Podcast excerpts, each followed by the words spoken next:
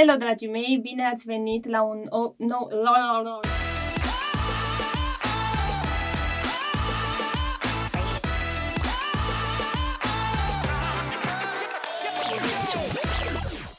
Servus, dragii mei, și servus Alex. Alex Cosma este invitatul meu din uh, această ediție. Bine ai venit! Uh, mă bucur mult că a zice că ai acceptat invitația, dar de fapt mai degrabă am acceptat autoinvitația ta. Oricum erai uh, în topul listei mele. Uh, Alex, aș vrea să ne spui câteva lucruri despre tine, ca să te cunoască și oamenii care nu te știu încă. Salut! Uh, numele meu e Alexandru Cosma, sunt uh, psiholog, slujesc în biserică împreună cu Ana și cu toți ceilalți care fac parte din Biserica Sfânta Treime. Uh, de profesie îs psihoterapeut sau mai degrabă îs uh, de profesie psiholog, dar am specializarea de psihoterapeut. În Cluj uh, mă ocup de un grup de tineri cu care avem uh, ca scop principal să misionăm și să atragem alți tineri la Hristos. Am și un canal de YouTube, Așa, cel de care ai zis spune-le, te anunț, rog, se cum numește se Vox numește? Clamantis, Mhm. adică vocea celui ce strigă în pustie, că până la urmă nu suntem decât o voce, nu suntem ceva mai mult de atât decât o voce. Uh, Bine. cred că ar fi interesant să le, să le povestești celor care ne ascultă sau care ne văd uh, despre cum ai luat decizia uh, să um, ai această meserie, să urmezi această carieră. Adică ce m-a determinat pe mine să devin psiholog? Mhm. Și poate eventual le povestești un pic și cum s-a întâmplat, cum ai devenit psiholog. Mă, e foarte interesant că cumva e și o latură spirituală. Mhm. Acum, eu mă lupt undeva între știință și spiritual, dar uh, cred că în 2012 a început chestia asta cu dorința mea de a, veni, a deveni psiholog.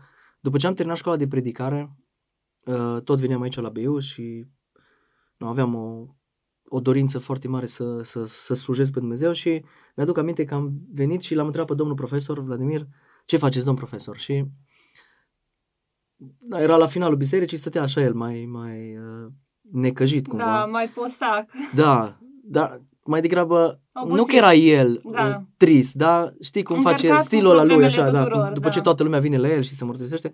Eu m-am dus și l-am întrebat ce faceți. Mhm. Și el mi-a zis atâta, caut un psiholog bun. Și în momentul în care el mi-a zis că el caută un psiholog bun, eu am știut că eu o să fiu psihologul ăla. Și uh, din momentul ăla am început să... Apropo, eu nici bacul nu l-aveam atunci. Nu l-aveai Și luat nu în aveam, momentul la, respectiv. nu l-aveam luat. De ce? Fiindcă am făcut sport la, la U Cluj, am făcut rugby la Universitatea Cluj și Mhm, m-am de axat mai mult- performanță, să înțeleg. exact, și m-am Mhm. axat mai mult pe sport. Mhm. Dar la un moment dat, după ce l-am cunoscut pe Dumnezeu, uh, am început să studiez teologia și mi-am dat seama că, deși eram autodidact, aveam nevoie să cunosc mai mult. Dar Dumnezeu mi-a spus că eu am nevoie să fiu un purtător de poveri. Exact asta mi-a spus. Și uh, acum mulți se întreabă cum mi-a spus Dumnezeu. Deci nu, nu o să vă zic cum mi-a spus O să Dumnezeu. abordăm altă Da. dată, poate. Știam că o să devin un purtător de poveri. Mhm. Și uh, după ce am vorbit cu fratele Vladimir, primul lucru a fost să mă duc să mă înscriu să îmi dau uh, din nou bacalaureatul și cu ajutorul unei prietene, Te-ai pus Mihaela? cu bota pe carte? Mihaela, Mihaela noastră, uh, m-a ajutat ea să Mulțumim, găsesc, Miha. da, să găsim niște profesori care nu, m-au ajutat, mi-am dat bacalaureatul, am Mhm. intrat la facultate, mi-au aminte că am intrat din vreo 600, am intrat pe ultimul pe listă. Și poți să te întreb al câte l-ai terminat. M- Am terminat printre primii, n-am fost acolo chiar în vârf, dar am terminat cu o medie Mhm. destul peste 9. Mhm. fiindcă mi-a plăcut foarte mult. După care am început să uh, intru la master, la masterat și acolo am cumva, mi-am dorit să cunosc mai mult diferența între religiozitate și spiritualitate. Pe asta m-am făcut și licența și dizertația. Masteratul? Mhm. Da. Am vrut să înțeleg, mai există o diferență între oameni religioși și oameni spirituali. Și atunci am luat cultele ortodoxe și cele evanghelice. Și uh, așa am ajuns să fiu psiholog. Și ai atins puțin subiectul mai devreme, dar aș vrea să intrăm puțin mai mult în el, pentru că um, există o controversă în lumea noastră evanghelică despre necesitatea psihologiei ca și știință în um, consilierea de către pastor sau de către uh, personalul de consiliere dintr-o biserică, um, dacă ea poate fi îmbinată cu scriptura, dacă ea are arii în care iese în afara scripturii, Uh-huh. care este, să zic așa, opinia ta sau viziunea ta în legătură cu lucrul a- ăsta? Ok. Uh, sunt uh, sub, sunt uh, perspective în psihologie care converg cu scriptura și Mhm. sunt perspective în psihologie care diverg sau Da, ăsta e cuvântul. da, merge. e Da. ok. Am Convergent înțeles ce merge vrea să- să spună. Bun, ați înțeles. Uh, Acum trebuie să înțelegem un lucru. Solomon spune că trebuie să iubim știința. Nu? Și să Da. căutăm știința. Și uh, aici ar trebui să facem o diferență clară între psihologia ca știință Mhm. și psihologia de simț comun sau psihologia ca pseudoștiință. Fiindcă nu toate perspectivele din psihologie sunt științifice, adică nu sunt bazate pe dovezi empirice, Am înțeles. ci vin, uh, sunt niște perspective bazate pe introspecție, adică pe ceea ce gândesc eu Mhm. Și pe subiectivism, adică pe ceea ce mi s-a întâmplat mie. E ca și cum Am ți-aș spune, ca înțeles. să scap de depresie, trebuie să faci asta, fiindcă eu am făcut asta și am Și am scăpat. scăpat, am înțeles. O, o universalizare a experienței individuale. Exact, adică îți, îți uh, proiectezi ție experiența mea și cred că o să Mhm. funcționeze. Nu funcționează așa, Clar. ca și în medicină. Eu Da. nu pot să te vindec pe tine de cancer, fiindcă am avut eu cancer. Da. Trebuie uh, să fie o perspectivă științifică, adică abordarea trebuie să fie științifică, fiindcă am spus că Solomon spune să căutăm știința, în sensul în care intervenția pe care o facem cu privire la, dacă vorbim de patologie, de boală, Mhm. trebuie să fie uh, o abordare științifică, adică bazată pe dovezi. Dar și în ce privește psihologia ca perspectivă, adică știința care se ocupă cu procesele din mintea noastră, gândire, memorie și așa mai departe, ceea Imaginație. ce simțim Mhm. ca și afect, adică emoții și sentimente și comportamentul uman. Adică psihologia asta face. Ea se Da. ocupă de ce e în mintea noastră, de ceea ce simțim și felul în care ne comportăm. Asta e, e par- perspectiva, sau ăsta e obiectul de studiu a psihologiei. Însă aici există mai multe paradigme, se numesc ele. Mhm. Există psihanaliza lui Freud, și ai auzit de Da. Sigmund Freud și Da, ați da, auzit da. și voi. Există umanismul, există existențialismul, există behaviorismul, există cognitivismul și de atunci că am povestit noi la, da, la da, da, consiliere. La cursuri. Mhm. Acum, nu toate sunt bazate pe dovezi. Unele Da. ți-am spus că sunt bazate pe Introspecție. introspect. De exemplu, Mhm. Sigmund Freud, el spune că uh, din perspectiva lui, personalitatea omului e bazată pe inconștient. Mhm. Adică tot ceea ce face omul vine din inconștient și con- inconștientul refulează în, da, în viața conștient, reală. Da. Și toate problemele omului, depresia, anxietatea, toate sunt cauzate de probleme sexuale. Mhm. Nu, asta e perspectivă, cum mai numi, o subiectivă. Clar. Nu e bazată pe dovezi. Și atunci, cred că perspectivele bazate pe dovezi științifice converg cu uh, realitatea Bibliei. Și de ce spun asta? Fiindcă factorul comun și la Biblie și la psihologie îi credința. Ți-aduce aminte că am povestit noi la, la curs odată despre faptul că între o situație de viață și ceea ce simți tu cu privire la situația de viață nu e o legătură directă. Așa Adică tu nu ești nervoasă pe Dudu că nu a spălat vasele, ci tu ești Da. nervoasă pe Dudu fiindcă gândești ceva despre, faptul că el nu a spălat. vasele, Da, și felul ăla în care gândești tu se numesc credințe. Ele pot Da. fi corecte și greșite. Ei bine, și mântuirea e bazată tot pe... Credință. Observi? Da, de ce le pe o converg? credință. Și Mhm. uh, Biblia spune că o credință greșită, când spune Iisus Hristos, când va veni Fiul omului, va mai găsi oare credință pe pământ? Da. Întrebare retorică. Va găsi, dar greșită. În multe cazuri, uite-te că toate problemele noastre sunt legate de probleme la nivelul minții.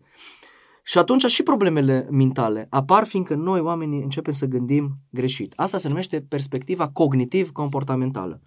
Asta o abordăm și noi, asta am abordat-o și noi la uh, consilieră. Pentru că este singura din uh, psihologie care are bază științifică. care are dovezi științifice. Mhm. Adică, dacă eu vreau să văd care e mecanismul din spatele depresiei, în primul rând trebuie să facem un studiu experimental sau se mai numește studiu clinic controlat. Luăm, uh, un, luăm eșantioane de persoane pe care le punem în diferite alte diferite eșantioane și încercăm să vedem care e mecanismul schimbării. Nu eu, ci cercetătorii, că eu nu sunt cercetător, cei care sunt cercetători, eu vorbesc despre ceea ce fac cercetătorii, adică eu Da. citesc studiile lor. Uh-huh. Și atunci ei vor să vadă dacă mecanismul din spatele depresiei îi determinat de experiențele de viață, de uh, o situație de viață sau e determinat de stilul nostru de gândire pe care ni l-am dezvoltat din copilărie și până la vârsta adultă. Și aici aș vrea să ne educăm în direcția asta, să înțelegem că e foarte important felul în care gândim în orice situație. Eu nu mă enervez fiindcă Alexandra mi-a zis ceva. Eu mă enervez fiindcă eu gândesc ceva despre ceea ce îmi spune Alexandra. Da. Adică am o gândire prea rigidă. Uh-huh. Nu știu, uh, și cred am că asta răspuns? se... Da, poate... Um, ca să simplificăm un pic, gândiți-vă la felul în care suntem responsabili pentru păcatele noastre. Atunci când cineva, spre exemplu, că prin cineva vine ispita în viața noastră, suntem Da. ispitiți să furăm, să înșelăm, să mințim și așa mai departe, persoana respectivă are um, vina păcatului de a ne ispiti. Însă noi, este vina noastră felul că am căzut în acea ispită. Noi nu putem da vina pe cel care ne-a pus în față... Care și definiția Da, în Iacov. Și fiecare când este ispitit este atras de dorința lui însuși da, și momit. da. Adică tu ai o dorință, adică anticipezi o plăcere, că definiția dorinței e anticiparea plăcerii. Deci cumva, eu îți spun aici ție paharul de vin, Ana. Da? Ce Dar- Dar... vă speriați. E vin. nu, e ceai. Dar dacă tu nu ai tu nu anticipezi o dorință, tu nu anticipezi o plăcere cu privire la cum va fi după ce îl vei bea, fiindcă nu ai asta, atunci tu nu o să fii ispitită. Dar dacă tu ai avea lucrul ăsta, ai putea să fii ispitită. Deci tot din interior vine. Da, Acum, bineînțeles, pot să vină ispitele și din exterior, că Sigur. avem vrăjmașii noștri care vin Sigur. și ne sigur. ispitez. Da. Um, eu am pus câteva... Um, de fapt, am cerut uh, celor care uh, mă urmăresc să ne pună câteva întrebări și trebuie să spun că nu am fost foarte surprinsă de faptul că au fost extraordinar de multe întrebări. Am avut mai multe întrebări câte? decât la orice... În jur de 45-50 de întrebări sunt. Wow. Um, sunt mai multe decât cu orice altă ocazie și eu am mai spus lucrul ăsta și vreau să-l repet. Um, mai ales de când am început să studiez, am început să fiu foarte conștientă de acest fapt. Una dintre cele mai mari lacune din Biserica Evanghelică din România la momentul actual este lipsa de consilieri bine pregătiți care să știe să îndrume oamenii care vin la ei cu o anumită nevoie. Așa e. Acum, noi trebuie să avem și o deschidere în direcția asta și să înțelegem că uh, nu că bolile sau tulburările sunt mai frecvente în ziua de astăzi decât în antichitate, că atunci mulți creștini se întreabă de ce avem nevoie de, creș- de uh, consilieri când în biserica primară nu erau consilieri, știi? Uh-huh. Dar de unde știm noi că nu erau? Și în primul rând vorbim în biserica primară de o biserică foarte mică. Uh, Aici ar trebui să, să ne educăm în a nu a, în a depăși complexul ăsta de inferioritate. Știi? Frica mea de a nu cumva, de, eu ca și uh, consilier în biserică, da? Da? Eu să trăiesc mereu cu o frică că s-ar putea cândva să vină cineva care e mai bun și mai pregătit decât mine. Și asta să mă facă să mă simt inferior. Că apropo că s-ar putea să, cu siguranță mă gândesc că sunt oameni care au pus întrebări legate de inferioritate, fiindcă asta e foarte frecvent la, la, la noi, la oameni.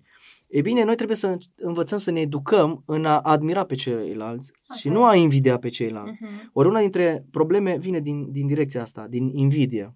În loc să acceptăm că Dumnezeu a pus în cineva un dar pe care eu nu l-am, dar l-a pus pentru mine. Acum, în uh, slujbele, dacă ne uităm în Biblie, ca și slujbe, unde zice că sunt învățători, sunt apostoli, uh, trebuie să, să înțelegem că păstorii erau cei care făceau lucrul ăsta, fiindcă apost, apostolii, ucenicii Domnului, când vorbesc despre păstori, ei nu se identifică pe ei ca și păstori, ei se Am identifică ca și înțeles, da. apostoli. Uh-huh. Păstorii sunt cei care iau aia, Au grijă de tot. exact, se uită la Mhm. picioarele, la copite și așa mai departe. Uh, nu știu, ce ar trebui aici să facem sau ce vrei să mă întreb? Da, vreau să te întreb uh, dacă în momentul actual um, este de ajuns ca să fie doar păstorul sau bănuiesc că sunt și cazuri, nu știu, asta este o, um, o întrebare, uh, pot să fie și păstori care poate nu au acest uh, dar al consilierii. Sau poate, spre exemplu, o biserică care este mai numeroasă, cum s-ar putea ocupa un singur păstor dacă biserica respectivă are 5-600 de membri sau mai mult? Deja în România avem astfel de biserici. Uh, Aici cred că ar trebui un pic să înțelegem că noi nu ne băgăm peste ceea ce fac păstorii, peste problemele spirituale Clar. neapărat. Acum, eu mă bag. Eu mă bag fiindcă eu îmi permit autoritatea asta de a putea să mă rog pentru oameni care au probleme și spirituale, fiindcă, acum mă refer la cei care vor să devină, nu toți o să pot să facă și, uh, de exemplu, să facă intervenție spirituală, că sunt oameni care au o problemă de depresie, dar cauza e spirituală. Da. Și atunci acolo necesită o rugăciune de eliberare, slujbă. da, și o să mai slujbă ajungem de- imediat și la o întrebare de genul Uh, ăsta. Ei, Ok, care era întrebarea? Cam am scuze. Întrebarea era dacă um, este de ajuns ca păstorii să fie consilieri în contextul nostru în care trăim, în contextul în care avem deja destul de multe biserici în România cu sute de membri, cum ar putea face un singur păstor față? Ar trebui pentru a să, să consilia delege, atât de să mulți? delege persoane care, după ce au trecut uh, la mărturisire, la rugăciunea de eliberare, au trecut prin, toate, prin toți pașii ăștia uh, spirituali, să uh, delege persoane care să poată să abordeze problema doar psihologic. Fiindcă noi, ca și condiție umană, suntem formată din trup, duh și suflet. Atunci, dacă problema îi de duh, Mhm. trebuie să existe problemă și de suflet, trebuie să existe și problemă de trup, cum e cancerul. Da, Nu putem să abordăm cancerul întotdeauna spiritual. da. Că s-ar Da. putea să o estirpăm printr-o Mhm. simplă operație. Deci ce spui tu este că m, bolile fizice sunt o problemă de trup, Nu Uh, toate, dar se manifestă în trup. dar se ok? manifestă. Da, nu toate, așa este. Ca și- Uneori chiar este una ta. Ca problemă, da, e în trup, dar Da. ca și cauză poate să fie. Ca și așa? cauză poate să fie Și spirituală și, și spirituală psihologic. și psihologică. Da. Exact. Că există exact. probleme psihosomatice. Exact. Eu gândesc ceva în anxietate, îmi dă gastrită. Ulcer la stomac. Nu. da, Deci cauza e psihologică. da. Și să revenim la chestia asta, ă, păstorii ar trebui să să delege pe cineva care să abordeze problema din punct de vedere psihologic. Adică să spună, mă omule, tu nu ai nicio problemă spirituală, fiindcă Da. noi ne-am rugat pentru tine. Adică să vină întâi la păstori, Exact. să rezolve, să vadă dacă există o problemă spirituală. Exact. Dacă nu există o problemă spirituală, este foarte posibil să existe o problemă de Psihologică. gândire, Exact. psihologică. Zice Apostolul Pavel în 2 Corinteni, capitolul 10, cu versetul 5 sau 4, mi se pare, îmi cer scuze, zice despre faptul că noi răsturnăm izvodirile minții. Da. Cuvântul uh, izvodire se referă la născocire. Mhm. Adică mintea noastră la un moment dat poate să născocească niște lucruri care nu sunt adevărate despre mine sau despre tine, despre oameni în jur. Da. Și Să se vină- întâmplă frecvent asta. Da, să vină să spună, ești lipsit de valoare, mint, propria mea minte. Bineînțeles, pe baza experiențelor din viața mea. Da. E bine, în momentul ăla, un, uh, un pastor l-ar putea ajuta uh, în problema lui dacă, să zicem că uh, uh, cauza ar fi spirituală, da? Și să zicem că poate fi o influență demonică, vine și îl hărțuiește.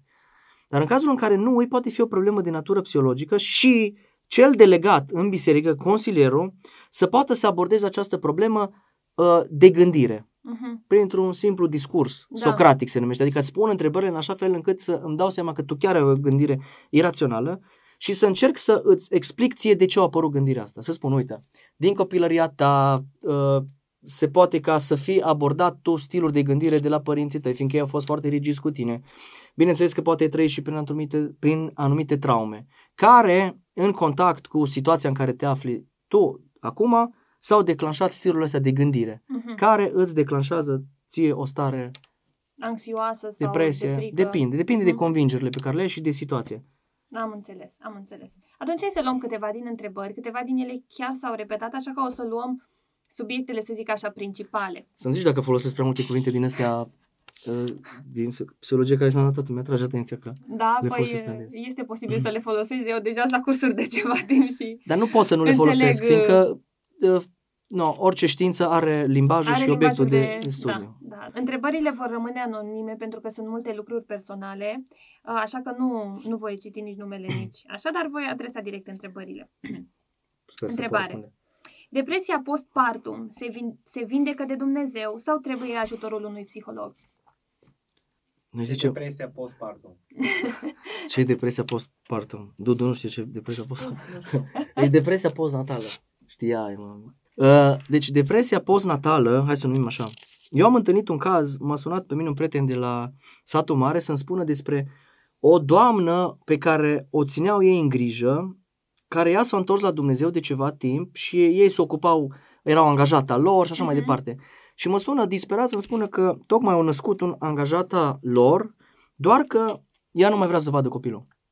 Pur și simplu tot spune că nu-l iubește. Deci îl respinge. Pe primul îl iubește enorm, dar pe al doilea îl respinge. Deci automat acolo uh, a fost nevoie de internare, fiindcă era destul de patologic, adică de bolnovicios. Vreau să spun că vindecarea clar o dă Dumnezeu. Da? Te lovești la un picior și te doare, tot Dumnezeu îți dă vindecarea până la urmă, că ești creația Lui. Bineînțeles. Dar hai să vorbim de, o, chir- de ceva care țin, necesită uh, intervenție chirurgicală. Ok. Să zicem că ai o, un, cum să numesc alea când ai, în, ai o problemă de piele Mhm. și ți-o extirpă, da? O aluniță. Bun, cine ți-a vindecat-o, Dumnezeu sau chirurgul? Dumnezeu prin chirurg. Așa e că parcă ți groază să zici că, chir, că medicul, Da, chirurg, da. nu? Ți groază un pic să zici. Ei bine, ca să înțelegem ce e depresie, uh, cum vindecăm depresia, trebuie să înțelegem care e mecanismul prin care apare. Ca s- noi, înțelegând mecanismul prin care apare, putem să înțelegem cum o să te intervenim. Ca și la motor, când se defectează motorul la mașină, dacă tu înțelegi mecanismul prin care s-a defectat, înțelegi ce piesă să schimbi. Tuc, tuc, tuc, tuc. No, la fel e și aici. Atunci, dacă depresia e activată de un stil de gândire irațională, la de care ți-am spus, de gând- convingerile alea pe care Ni le-am dezvoltat noi din copilărie și până la vârsta adultă pe baza experiențelor noastre de viață. Unii au fost traumatizați, unii au trăit în familii foarte autoritare, unii au trăit în, într-un mediu în care gândirea uh, irațională uh, era trans, transmisă de la părinți la copil. Trebuie să faci nu știu ce, e grav dacă ai păcătuit, e groaznic să spui lucrul ăsta. Deci, o gândire irațională. Ei bine, dacă mecanismul depresiei e ăsta, că noi din copilărie până la vârsta adultă ne-am dezvoltat stilul ăsta de gândire și s-a activat în momentul în care am născut, da?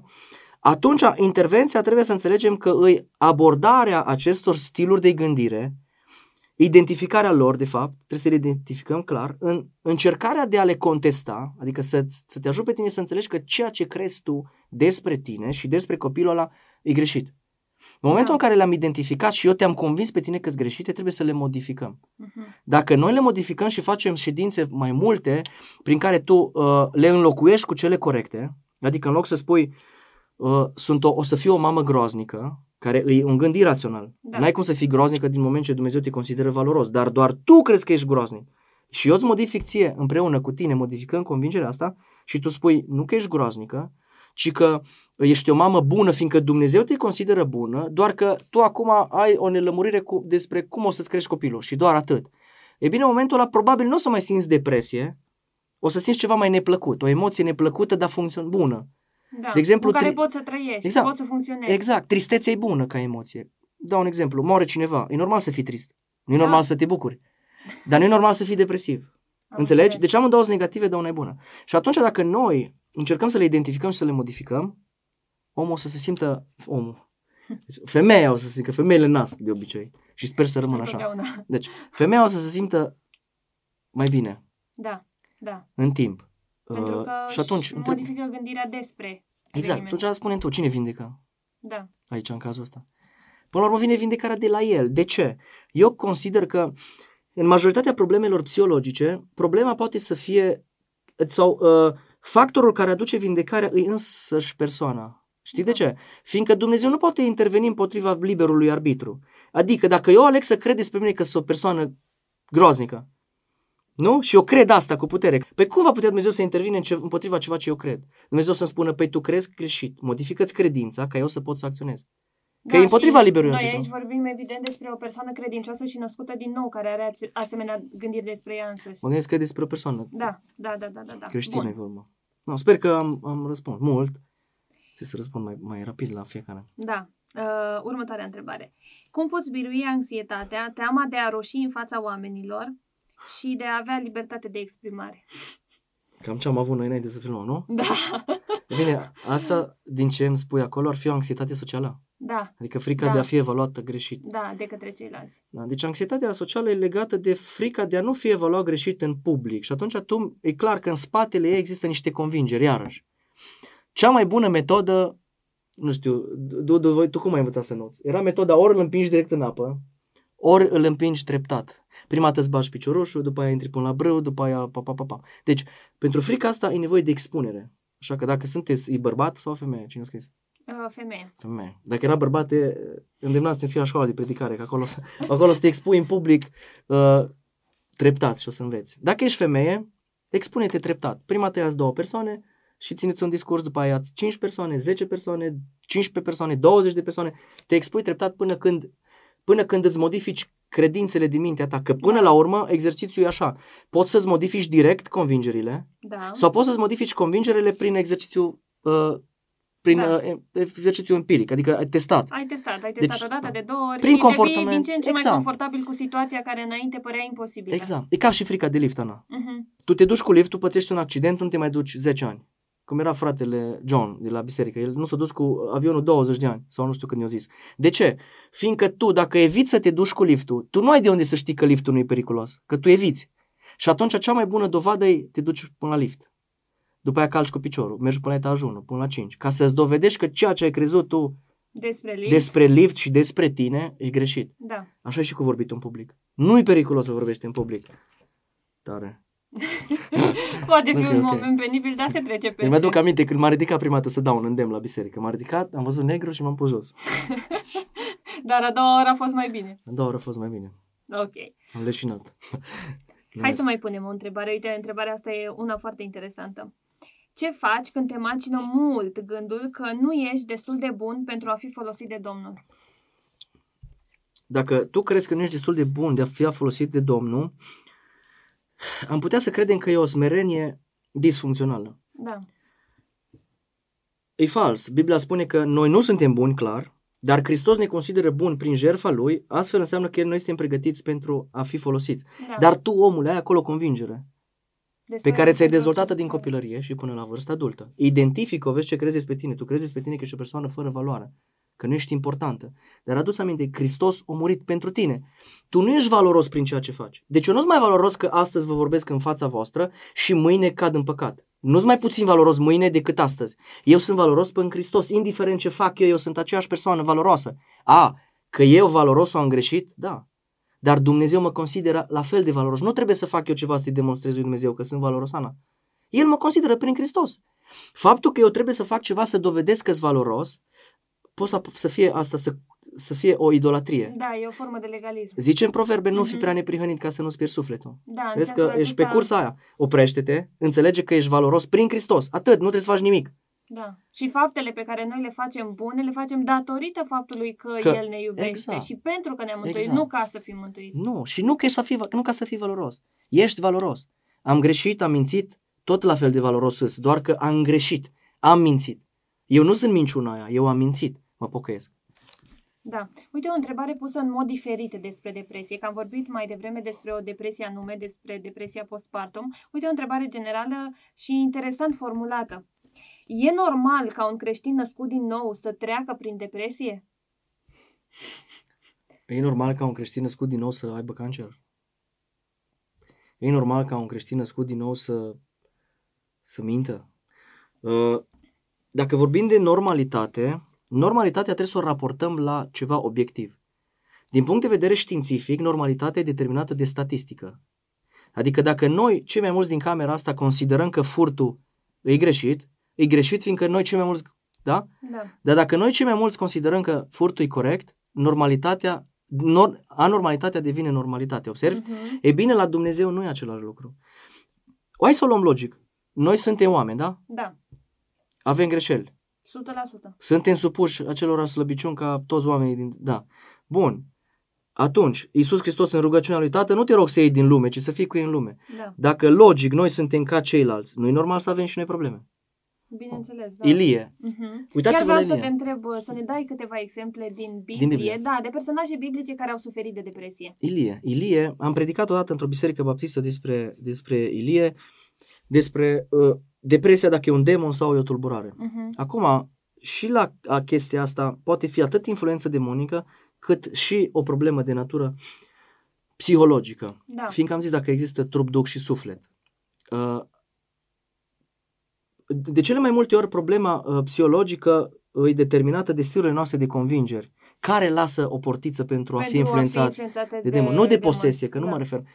Duhul nostru e mântuit. Clar, Duhul nostru e acolo, locuiește Duhul lui Dumnezeu. Dar în ce privește sufletul nostru, adică mintea, afectul, adică ceea ce simțim și comportamentul, dacă lăsăm portițe prin necredință sau credință greșită, suntem hărțuiți. Și atunci, uh, dacă poate să fie un creștin influențat, ne uităm la Ilie. Uitați-vă la Ilie, avea toate simptomele și semnele pentru sindromul depresiv major. Deci chiar m-am uitat la toate, Ana, nu că zic eu, am auzit la cineva. Eu am numărat. Avea acolo tristețe profundă, lipsa chefului de viață, stătea în peșteră și a stat uh, cel puțin 40 de zile sau 60 de zile, nu mai țin minte exact. Uh, dorința de moarte, zice, vreau să mor, nu-s mai bun decât părinții mei. O slăbit, că de-aia o cerca Dumnezeu să-l ia și mănâncă. Mhm. Și cam astea ar fi simptomele majore. Da. Uite, acum că le spui, îmi dau seama că și Iona se încadrează foarte bine aici. După ce este salvată cetatea Ninive, se sub curcubete și spune că mai, mai bine ar fi să mor. Dar acolo nu e neapărat depresie, acolo e mai degrabă o gândire irațională, că ca să fie depresie trebuie să avem simptomele, lipsa chefului de viață și uh, tristețe profundă. Dar la el, el Iona mai degrabă se enervează și se, Mhm. au, se autoblesteamă, cum ar veni, știi? Mhm. Și atunci, mă, dacă mă gândesc la Ilie și eu nu sunt nici pe j- un, s- un sfert cât Ilie, Dacă față nu- de experiența pe care a avut-o el cu Dumnezeu. Și acolo o să spună mulți că era duh izabelic. Fals. Nu există și ceva, nu există în Biblie duh izabelic, el avea Duhul lui Dumnezeu în el. Uh, ideea la Ilie era un stil de gândire irațional. E foarte ciudat că el, lui apare depresia în momentul în care îi uh, amenința de Izabela. Și fii atentă, adu-ți aminte de ABC-ul. Adică, Izabela e evenimentul, Da. evenimentul, Izabela la amenință, el face depresie. E o legătură Da. directă, Ana? Nu. Nu. Ci Izabela îl amenință și el începe să gândească irațional despre felul în care Izabela îl amenință și spune Păi mă, nu, ă, cu câte, Ana, nu cu câteva zile înainte omorâte nu știu câte proroci, nu știu câți proroci. Exact. Păi și acum se teme de o femeie. Iarăși femeile cum... Băi, Uh, mai ai grijă. deci observ ce face. Un stil Da. de gândire irațional Da. îi determină lui depresie. Da, Și și, atunci? are, nu mai are perspectiva, uneori ne și pierdem perspectiva a ceea ce Dumnezeu a lucrat deja cu noi în trecut și a ceea ce a făcut pentru noi. Uh-huh. Și poate că slăbește un pic credința noastră. Exact cum spuneai tu, lăsăm o portiță. Da. Uh, aici creștinul poate fi influențat demonic, poate fi legat din punct de vedere spiritual și uh, uh, sau în ce privește pers- perspectiva sufletului. Și îi nevoie acolo de mărturisire, îi nevoie acolo de rugăciune de eliberare și rugăciune de vindecare în care Dumnezeu să vindece rănile alea și să închidă portițele prin care tu ai ajuns să, să crezi greșit. Nu trebuie să te sperii, e normal, câteodată să ajungi acolo când uh, lupta e mare, încercarea e mare, dar ai nevoie de ajutor și noi te putem ajuta, nu știu, îți recomandăm pe cineva care să te ajute. Da. Ori am răspuns. Deci e normal să apară și la creștin depresia, nu te speria, tu ești mântuită sau mântuit, e femeie, nu știu, ești mântuit, chiar dacă ai depresie. Problema e la tine să-ți identifici convingerile pe care le ai. Vezi dacă nu cumva ai lăsat o portiță prin care diavolul vine și îți șoptește. Ești nevaloros. El e tatăl minciunii. Ești uh, trist. Nu Nu meriți ești să bun de trăiești, nimic. nu ești bun de nimic, ești de neiubit. Da. Uh, și o întrebare pe care am primit-o de asemenea de mai multe ori um, pentru cei mai tineri, cum uh, pot să managerieze anxietatea um, cu care se confruntă în anii terminali de școală, când uh, trebuie să-și dea licența sau când se pregătesc pentru BAC sau dizertația. Mhm. Uh, aici sunt șmecherași. Mai e normal să ai anxietate, că e un stimul real. Da. Adică... Și vezi că ei aici Da. cer tipsuri practice, Și da? nu e anxietatea, relax, că nu e anxietatea, aia e o îngrijorare productivă. Să facem diferența un pic. Anxietate, diferența între anxietate și îngrijorare e că în îngrijorare ai un stimul real. E normal să te îngrijorezi înainte să avem noi uh, podcastul ăsta, Ana. Da. Fiindcă trebuie să te gândești cum să te pregătești, să, să aduci subiectele cele mai bune, să fii pragmatică pentru oameni. Deci e normal să te îngrijorezi. Să-ți scoți cei mai buni. Dar nu e normal să, să, să simți această îngrijorare când tu te duci la, pe drum spre biserică. Adică anxietatea aia, aia deja e anxietate. Fiindcă Da. nu ai un stimul real. Anxietatea e un, o îngrijorare fără stimul. Am Asta ar fi înțeles. răspunsul. Adică tu dacă ai anxietate înainte de examen, e normal să o ai. Relax, continuă. Și poate fi Just do it. canalizată. Da, e funcțională. Da, da, da, da, da. Spre a învăța mai mult și mai bine. Păi, Și aici e o chestie. Că voi, eu sigur că știi ce fac. Deci ai șa- șase luni în care să te pregătești și tu în ultimele cinci zile te apuci de licență. Da. Domnul să te ierte. Bun. O altă întrebare. Ce ar trebui să facem în acele momente de criză ale vieții? Care acele momente? Um, să zicem aici că trecem printr-o uh, durere grea, pierderea cuiva drag, um, o schimbare foarte bruscă de, să zicem, uh, situație financiară, schimbările astea foarte bruște care de multe ori, pe mulți dintre noi, ne destabilizează un pic. Eșecuri? Astea sunt niște eșecuri. Sau- Unele sunt eșecuri, altele sunt pur și simplu Traume. circunstanțe exterioare, da. Uh, tot printr-o abordare mai flexibilă. Adică nu încercați să, să fiți voi mici Dumnezei. Numai Dumnezeu a putut să spună trebuia să nu mi se întâmple asta. Pentru că e prea absolut. Înțelegi? Eu nu pot să spun trebuie ca soția mea să mă iubească fiindcă și eu o iubesc pe ea. Observi? Da, Eu pot să spun mi-aș dori ca soția mea să mă iubească fiindcă și eu o iubesc. Lax Da. o flexibilitate. Iisus Hristos în grădina Ghețiman nu a spus tată trebuie să iei parul de la mine, deși era Dumnezeu, totuși Dumnezeu suveran era tatăl, nu el, fiul. Înțelegi? El a lăsat o flexibilitate. Mi-aș dori să iei parul de la mine, totuși facă-se voia ta, nu voia mea. Și atunci dacă tu pleci cu așteptări greșite din prima, începi o afacere, da? da, Falimentezi. Toată ai plecat, trebuie ca afacerea să measă, trebuie ca Dumnezeu să fie cu mine, trebuie, trebuie, trebuie, trebuie. Stilul ăsta tău prea absolutist, Dumnezeu mic ce ești tu. Ăsta, în momentul în care ai eșecul, depresie. Sau trebuia să nu se întâmple asta cu mama mea, cu tatăl meu, trebuia, trebuia, să, trebuia ca părinții mei să fie vindecați, să nu moră de COVID, trebuia ca nu știu ce. Omule, numai Dumnezeu poate să facă chestia asta. Fii mai flexibil în așteptări de acum. Te duci să te întâlnești cu o fată. Poți să spui așa, mi-aș dori ca fata aceasta să mă placă cum mă plac și eu. Dacă nu mă place, nu e cel mai grav lucru. E neplăcut, dar pot să suport.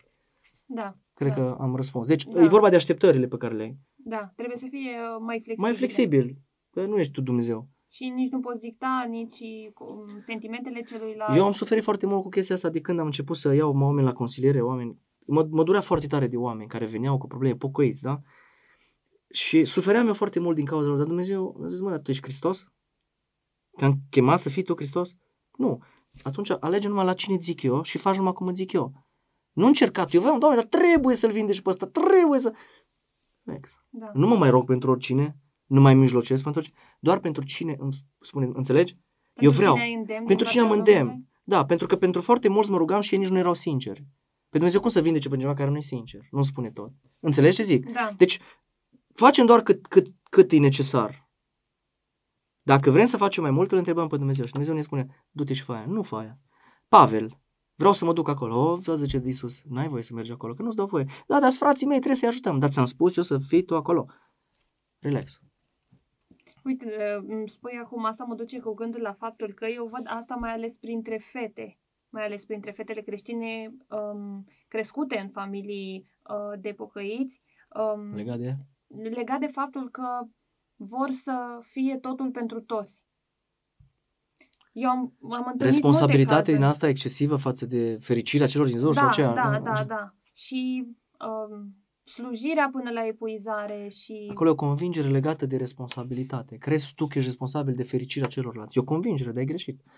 Asta ni s-a inoculat acum cu, cu COVID-ul. Ești responsabil pentru. Fals. Ești responsabil doar pentru mine. Și nici pe mine nu mă pot feri absolut, știi? Mhm. Bun, încă o întrebare. Care ar fi soluția pentru problema comparației cu alte persoane, fie fizic sau legate de caracter? Asta e foarte bun. Să aduce aminte că am vorbit noi la tinere despre asta, că uneori avem impresia că suntem valoroși în momentul în care vedem pe alții că sunt mai slabi decât noi, știi? Mhm. Și uneori ne simțim mai puțin valoroși când vedem că alții sunt mai buni decât noi. Iarăși e o convingere greșită, fiindcă tu nu crezi despre tine că ești destul de valoros prin Hristos. Tu nu trebuie să te compari cu nimeni ca să fii mai valoros. Dar tu, cel care poți întrebarea, o să te vindeci în momentul în care o să înțelegi că ești valoros absolut prin Harul lui Isus Hristos. Restul sunt detalii. Că cineva e mai bun decât tine, că tu ești mai bun decât cineva, foarte bine. Vei primi răsplată, dar nu ești mai valoros. Da. Știi? Deci, Da, îi se face confuzia între um, valoare și răsplată și se face și confuzia între faptul că ceea ce faci este lucrul care îți dă valoare.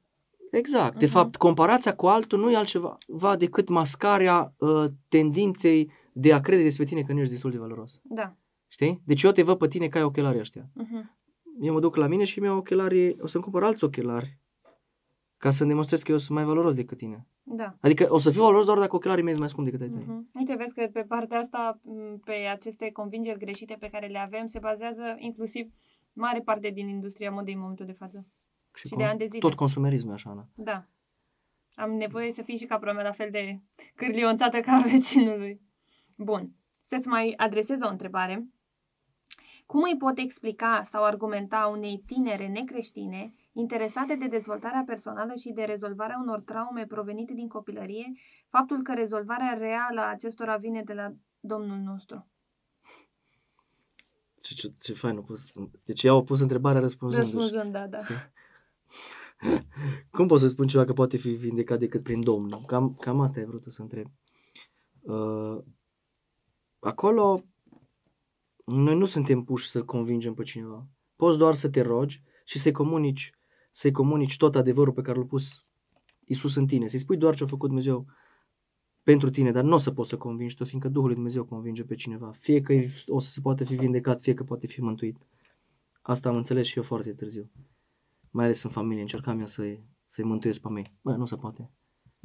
Nu știu, am răspuns? Mhm. Um, depresia tinde să fie văzută în biserică ca o problemă pe care doar Dumnezeu o poate rezolva și mai puțin ca pe o boală pe care să o tratăm cu ajutorul medicului sau psihologului. Cred că am atins un pic treaba asta mai devreme.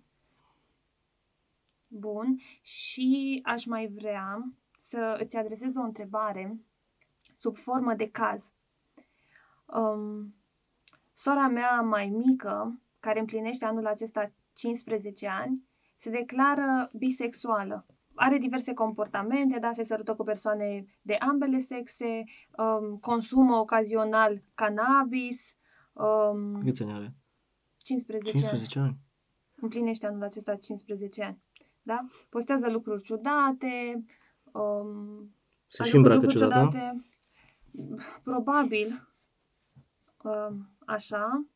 Deci cam asta ar fi uh, descrierea și întrebarea este ce ar putea să facă o persoană din, din această familie, cum ar trebui să se comporte cu copilul lor, cu sora lor, să- poate aveți um, o rudă care este într-o situație din asta, ce ar putea face ei în, uh, în mod practic. Am primit câteva explicații în clasa în care se află această persoană, majoritatea uh, se declară ca fiind uh, orice, numai nu uh, Heterosexual. heterosexuali. Da. Chiar de curând, Adică m-a- mediul în care trăiește ea este Înțeleg. clar că, da, anturajul este, are o influență foarte puternică. chiar de curând m-a sunat mama unui băiat care tot așa uh, îl urmărește în continuu și băiatul ceea ce se numește, în psihologie se numește revoltă de substitut. Face exact invers. Da? Adică dacă eu sunt un pastor care predic Evanghelia și le bag în cap și le torn cu pâlnia Evanghelia la copiii mei, copilul meu o să se ducă în mormânt și o să întoarcă crucile cu capul în jos. Asta ne-a povestit-o profesorul nostru Mircea Miclea. Asta se numește o revoltă de substitut. Face exact inversul. Mhm. Uh, dacă suntem foarte cicălitori ca și părinți. Noi trebuie să înțelegem, chiar dacă e dureros și fac păcatele astea care sunt grețoase, noi trebuie să acceptăm copilul necondiționat. Eu te iubesc pe tine, copilul meu, indiferent ce o să faci tu, dar eu nu iubesc comportamentul tău. Eu nu iubesc ceea ce faci tu, e greșit. Fiindcă dacă noi avem, punem accentul pedepsei pe comportamentul lui, asta va face să facă tocmai invers, să-și accentueze asta. Și de aia mulți pocăiți greșesc așa cu copiii lor, fiindcă îi forțează să devină pocăiți. Și atunci, în cazul ăsta, ar trebui discutat cu ei clar, să le spunem că noi nu suntem de acord cu comportamentul lor, dar suntem de acord cu ei ca persoane și să nu-i cicălim în direcția asta. Uh, Bineînțeles că eu mi-aș lua copilul din clasa aia, dacă tu îmi spui că 90% din copii sunt așa, mi-aș lua copilul din clasa aia, m-aș ruga cât aș putea și aș posti pentru lucrul ăsta. Mai mult de atâta, nu prea ai ce să-i faci. Nu prea ai ce să faci. Poți să-l abordezi în așa fel încât să vezi dacă el e deschis să-ți mărturisească despre identitatea lui sexuală. Pentru că încă la 15 ani nu cred că e, e, încă nu e uh, dezvoltată identitatea sexuală neapărat. Poate fi o simplă fantezie văzută la alți, Mhm. alți copii, adolescenți. Știi? Deci Da. trebuie discutat clar. Eu l-aș muta de acolo, că 90% s- așa. Da. Și acum, asta e de fapt ceea ce se promovează cu progresismul, cu valorile astea de stânga. Ai voie să faci ce vrei, poți să crezi ce vrei, să iubești pe cine vrei. Trebuie să luptăm, luptați. Luptați, freedom! Da, și um, din, um, din cazurile pe care le-am mai văzut, um, nu există o, o rețetă ca la carte care să funcționeze la toată lumea. Am văzut că de multe ori e nevoie și de călăuzire în felul în care abordăm în uh, momentul pe care îl alegem ca să vorbim cu sora sau cu copilul despre lucrurile astea. De foarte multe ori contează foarte mult, adică E specific fiecare caz. da, da, și discuția poate să fie total alta dacă o ai astăzi sau dacă o ai mâine. Sunt foarte mulți. Am avut multe cazuri de probleme, nu nu știu dacă să le zic, de homosexualitate în biserică, care se luptă cu asta și, și părinți, și ei, tinerii care trebuie să spunem păcatul e păcat. Ideea e că și noi greșeam și păcăteam, dar noi nu încercam să modificăm greșeala, chiar vorbeam asta cu David. Chiar dacă am fost în lume și așa, știam că e greșit, dar nu spuneam că greșeala e bună. Mhm. Știi? Acum ceea ce se întâmplă se modifică adevărul. Da. Nu doar că, bă, a, trăiesc în păcat, asta e asta, Da, dar încearcă să și modifice. da. Asta e greșit. Și aș vrea să mai adresăm o ultimă întrebare. Bine. Uh, Ce poate face o soție cu un soț care tot continuă să o înșele și nu recunoaște nimic din ceea ce face? Chiar dacă sunt dovezi, Um, ea este terminată psihic și copilașii pentru că ea plânge mai mereu. Nu știe ce să facă. Cine plânge mai mereu? A, Uh, nevasta. da, nevasta plânge mai mereu și asta evident îi afectează și pe copilași. Nu știe ce să facă, să dea dovadă de credincioșie, dar nu vrea nici să rănească copiii care sunt la vârste mici încă. Acum, Hristos ne-a chemat să fim să fim înțelepți, nu, pro- înțelepți, nu proști. Eu zic să-l confrunte. Să-i spună, uite, știu ce faci. Da, din câte înțeleg eu de mesaj, ea, ea, ea l-a confruntat și are și dovezi, doar Eu- că el refuză să recunoască. Eu l-aș pedepsi social. Cum se poate face o astfel de pedeapsă? Ce fel de pedeapsă se poate aplica în sensul Eu nu ăsta? pot să dau sfaturi, dar pot să să zic cum aș face eu. Ok. Aș pedepsi eu social. Mă retrag o perioadă. Dacă până în perioada cu tare tu nu-ți revii, la revedere. Crezi că în astfel de cazuri se pretează la un moment dat să dai și astfel de ultimatumuri? Deci e o problemă de etică. E greu să dai, că trebuie să te de asta înțelegi te-am și acolo. întrebat. Deși Hristos spune că să vă iertați unii pe alții, dar El continuă să facă chestia asta. Da, bine, e oarecum și singurul motiv pentru care în Scriptură este dezlegare pentru a te despărți. Pentru cine, mă rog, deși Acolo e interpretabil un pic, știi? este, da. Eu cunosc și familii care, S-au iertat. da, Da. și unde vindecarea s-a produs. Da, cred că asta trebuie ca, în acest caz, trebuie ca ambii soți să dorească această vindecare. Că dacă doar Exact. unul o dorește și celălalt nu, Păi dacă el nu vrea, să zicem, că el, el uh, căzând mereu în același lucru cu aceeași persoană, el poate să ajungă să se îndrăgostească de persoana aia, știi? Adică pe so- soția lui o ține mereu în alertă, o o ți- ține hipervigilentă, care o face să aibă probleme emoționale, să aibă probleme medicale, să aibă tot felul de probleme, probleme peste probleme, copiii să dezvolte traume și așa mai departe. Atunci trebuie făcut niște lucruri extreme acolo. Primul lucru aș face pedeapsa asta socială, știi? uh-huh. Pur și simplu. Nu, nu rupem de tot, dar facem o pedeapsă mică socială prin care el de se simtă. genul îmi iau copiii și, Și mă mă mut duc la mama mama, da. Știi? o lună. Exact. Uh-huh. E greu să dau sfaturi aici, nu aș da sfaturi să bage vina după ea. E, e, aici e o problemă delicată. Dacă eu aș, ar fi păstor eu și ar fi de la mine în biserică, iarăși ar fi foarte delicat, știi? Da. Dar poate nu vrea nici el să vorbească cu păstorul, știi? Da. Da, uite, despre asta nu avem informații. Dacă a încercat, dacă Păi- amândoi sunt sub autoritatea unei Bisericii. biserici, să, Să- meargă și exact. să, să fie confruntat așa. Păi foarte multă lume îmi scrie mie să vină la Beuș pentru chestia asta. Eu primul lucru îi întreb, "Bă, ați fost la păstorii voștri? Că tot îngreunăm biserica, știi? Uh-huh. Ați fost la... A, păi n-am fost. Păi du-te prima dată la păstorul tău să-ți facă Sigur. ungerea, pam, pam, și după aia vii aici. Dacă nu... Știi? Da. A mine, mie, suntem mi-e nici noi rușine, un- da, mi-e rușine să nu, Nu, audă suntem nici noi păstor. oameni care avem toate probleme, Nu, nu, rezolvare la toate problemele, ne Suntem străduim, limitați. dar... Da. Suntem limitați și trebuie să recunoaștem. Nu știu să dau răspuns aici, sincer, că e foarte greu. Habar n-am. Da. Ok. Cred că o să ne oprim aici, deși mai sunt foarte multe întrebări. Next Uh, time. Poate vom face, da, da, un, uh, un episod ulterior. Vă mulțumim dacă ați avut răbdarea necesară, psihică și fizică, să stați alături de noi tot timpul. Um, nu ezitați, dacă mai aveți astfel de întrebări despre consilierea creștină, să ne scrieți, să ne lăsați un mesaj în privat. Și dacă au nevoie de consiliere, că Sigur, tu și ești dacă aveți consilier. nevoie de consiliere, da, da, ne puteți scrie. Eventual, Alex, dacă ești de acord, am putea lăsa la sfârșit adresa ta de mail, Sigur. da? Ok, o să punem adresa lui Alex de mail și el este cel care ne ajută pe noi să înțelegem această slujbă la care ne-am angrenat. Um, ne și pregătește în acest sens Da. și poate ar fi bine să Și nu, treacă nu, nu e până- ușor. Poate sunt printre voi care ați dori să faceți lucrul ăsta. Uh, e f- obositor psihic și, Da. și spiritual să stai și să te rogi după aia pentru oameni care au probleme demonice și influențe demonice și posesiuni și tu să te rogi după aia și ești încărcat cu slăbiciunile lor, cu... Uh, aș prefera altceva, să f- lucrez cu mâinile, mi-ar plăcea să fac din piele chestii, decât să lucrez o zi, știi? Mhm. Cu oameni, să te rogi, să... E obositor. Dar ne cheamă Dumnezeu la asta, nu? Purtător Da. de povere, am zis. Da, Și mă este gândesc că și și un ți scriu privilegiu. mulți, nu? Da. Mm. Și este și un privilegiu până la urmă. Eu am ajuns să-l văd așa. Purtarea de povere al cuiva este un privilegiu. Trebuie făcută cu măsură, după cum, Exact. ne, spu- după cum ne spuneai mai devreme. Foarte mare uh, responsabilitate și Da. vigilență. Da. Încă și bineînțeles diavolul- în strictă confidențialitate. Exact. Da. Diavolul e tot timpul Și acolo. luptând alături de oameni care te pot susține, cum o facem Da. noi cu păstorii noștri din Exact. punct de vedere spiritual. Noi nu consiliem niciodată pe cineva dacă nu a trecut pe la păstori. Sau suntem în legătură Sau cu ei. îl că îi trimitem trebuie. la pastor dacă vedem că e o Sau problemă dacă emoțională. din prima Uh, așa îi spirituală. trimitem direct. Da, da. Bun. Cam atât a fost pentru astăzi, dragii mei. Ne bucurăm dacă ați fost alături de noi. Nu ezitați să ne scrieți dacă aveți nelămuriri sau dacă aveți probleme. Vă stăm la dispoziție pentru ajutor. Da, mulțumesc. Ana. Și pe Alexandra și Dudu, care aproape au adormit în spate. Da, doamne, am crezut că nu mai terminați astăzi.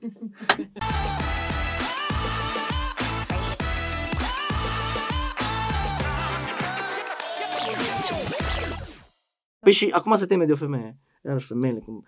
Mai, mai ai grijă.